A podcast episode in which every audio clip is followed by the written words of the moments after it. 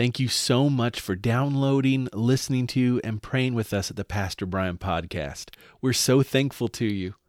Many people have been asking us in these last two weeks, how can we support the Pastor Brian podcast? Well, of course, subscribing, rating, and reviewing would be great. But the best way to help support the Pastor Brian podcast is by giving a gift to Gary Church. Simply go to our website at www.garychurch.org hit the main menu icon in the top left hand corner, and then scroll down to Ways to Give. Any little bit goes a long way. Also, contact us anytime at PastorBrianPodcast at gmail.com so we can pray for you. We are so glad to be a companion with you as together we grow in Christ. Thank you.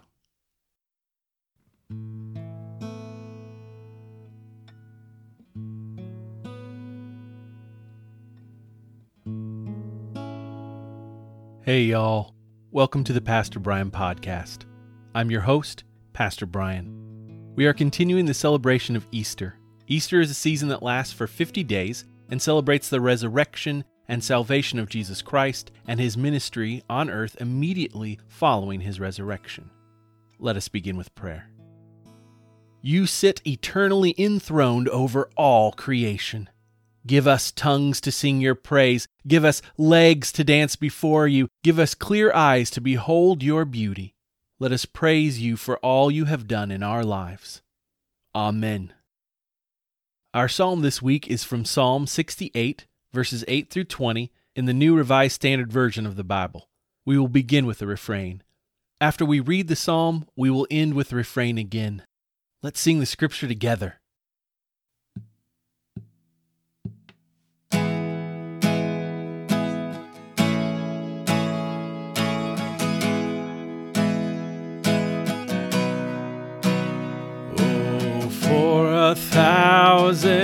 Tongues to sing my great Redeemer's praise, the glories of my God and King, the triumphs of His grace.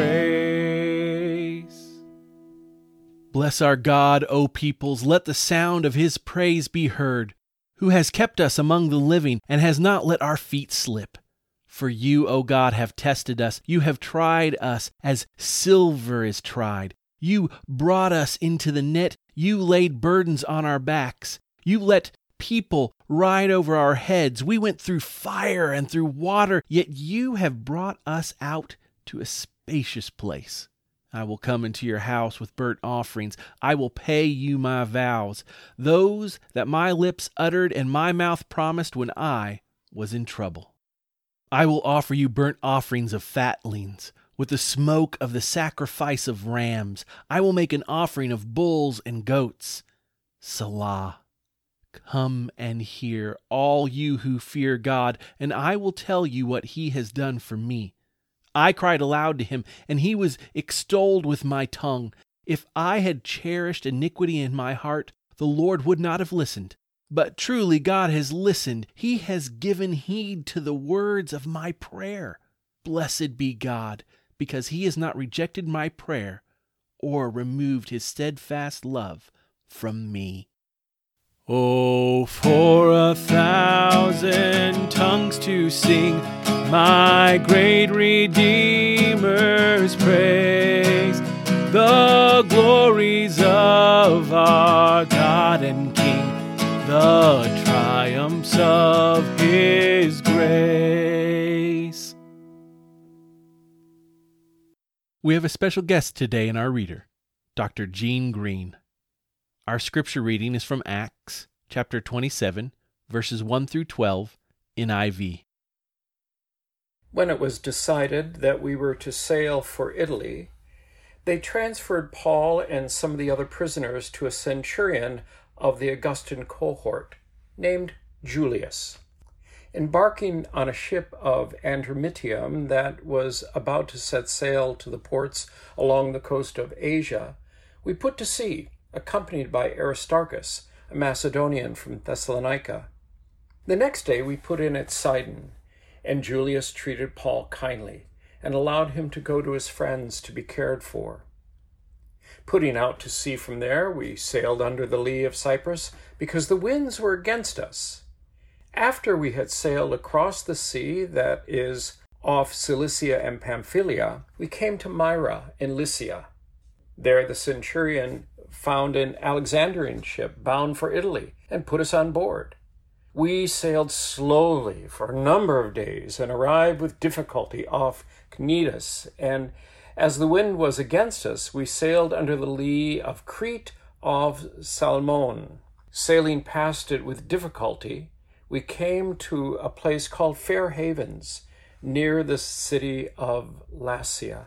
Since much time had been lost and sailing was now dangerous because even the fast had already gone by, Paul advised them, saying, Sirs, I can see that the voyage will be with danger and much heavy loss, not only of the cargo and the ship, but also our lives. But the centurion paid more attention to the pilot and to the owner of the ship than to what Paul said. Since the harbor was not suitable for spending the winter, the majority was in favor of putting to sea from there, on the chance that somehow they could reach Phoenix, where they could spend the winter. It was a harbor of Crete facing southwest and northwest. The Word of God for the people of God. Thanks be to God. Now we will go into a time of led prayer. It is called litany. I will lead you into a topic of prayer then allow a short time of silence for the Holy Spirit to lead you in how to pray. At the end of that time, I will say, Lord, in your mercy, and then you will respond, Hear our prayer. We will then move to the next topic of prayer. If you need more time, or if you're doing this as a family and want for everyone to go around the table to name concerns, just pause. No problem at all. Then unpause when you're ready and start with us again. Let us pray. Saving God, we praise your name today. For you have kept us among those who live, and our feet have not slipped from beneath us. So we come to you and pray for the sins of the world as well as our own.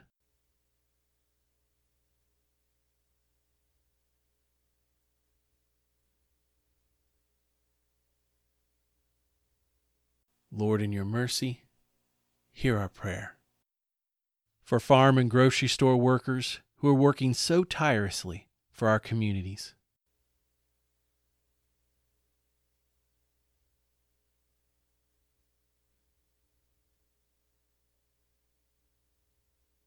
Lord, in your mercy, hear our prayer.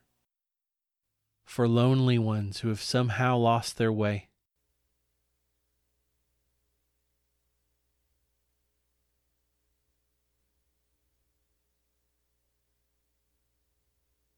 Lord, in your mercy, hear our prayer. For peace during our waking hours and rest at the end of our day.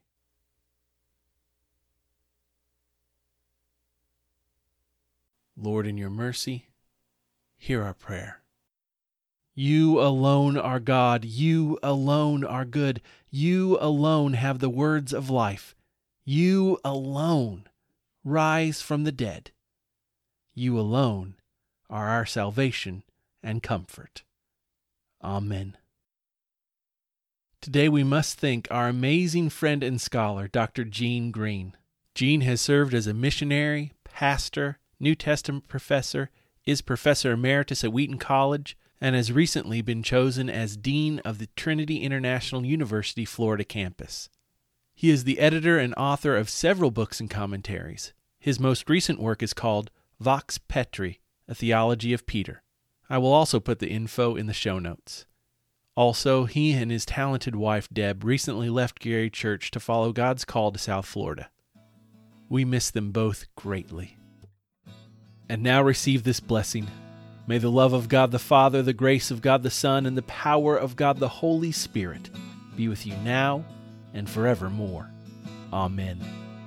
Blessings until we are together tomorrow. I'll look forward to praying with you.